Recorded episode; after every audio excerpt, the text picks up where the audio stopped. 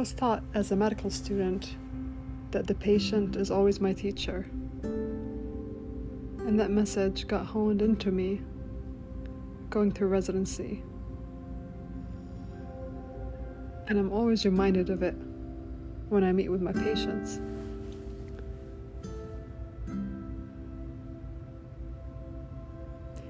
There's so much wisdom that is offered after having a disease. Nobody signs up to get a disease in order to learn a life lesson or life's wisdom. But it seems that when a person becomes a patient, automatically there's a wisdom and some lessons that are going to come with having a disease if the person and the patient is open to the lesson. Because lots of times it's so easy to get mad and frustrated and reject the whole lesson that's being offered and deny having a disease. In fact, most of us that are patients, even when we don't have a disease, never sign up to take the hard lessons that life brings to us.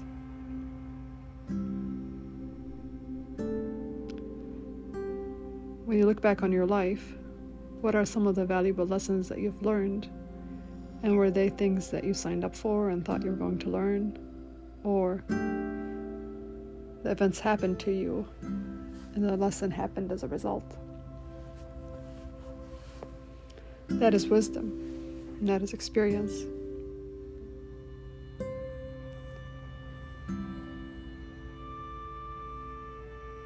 I offer a treatment called transmagnetic stimulation, which is a treatment for depression that is not responding to medications.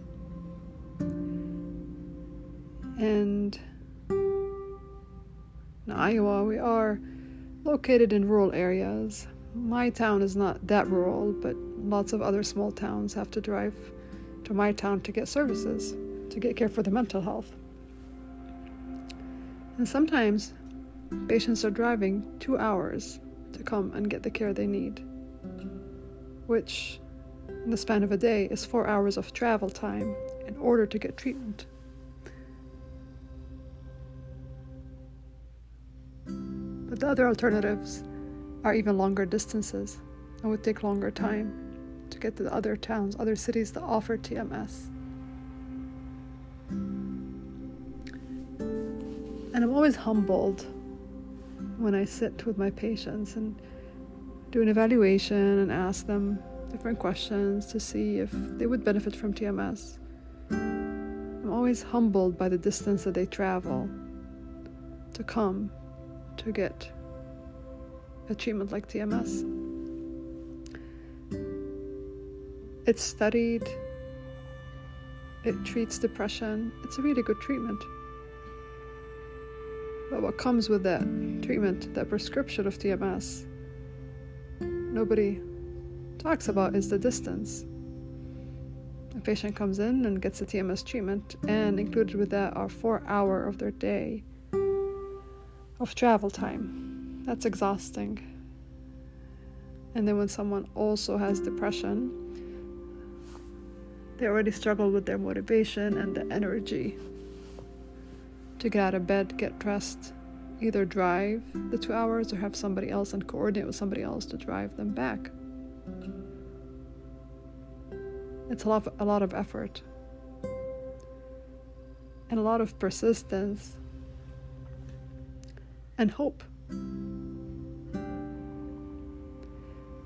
When I sit on my side as a psychiatrist, I know the facts. I know that TMS treatment is a great treatment and it treats depression.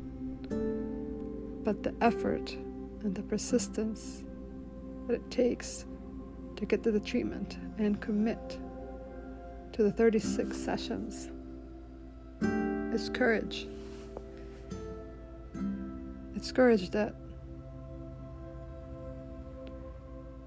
is very deep down inside all of us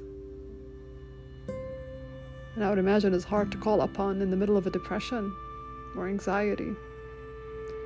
Somehow, my patients that I serve call upon that courage.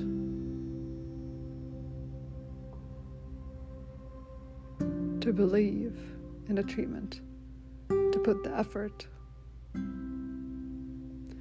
I'm also humbled to see the faith and the hope that also is called upon to drive, spend four hours for the treatment.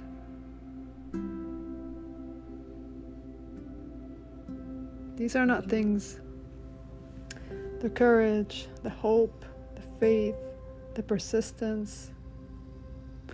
These are not things that I can prescribe.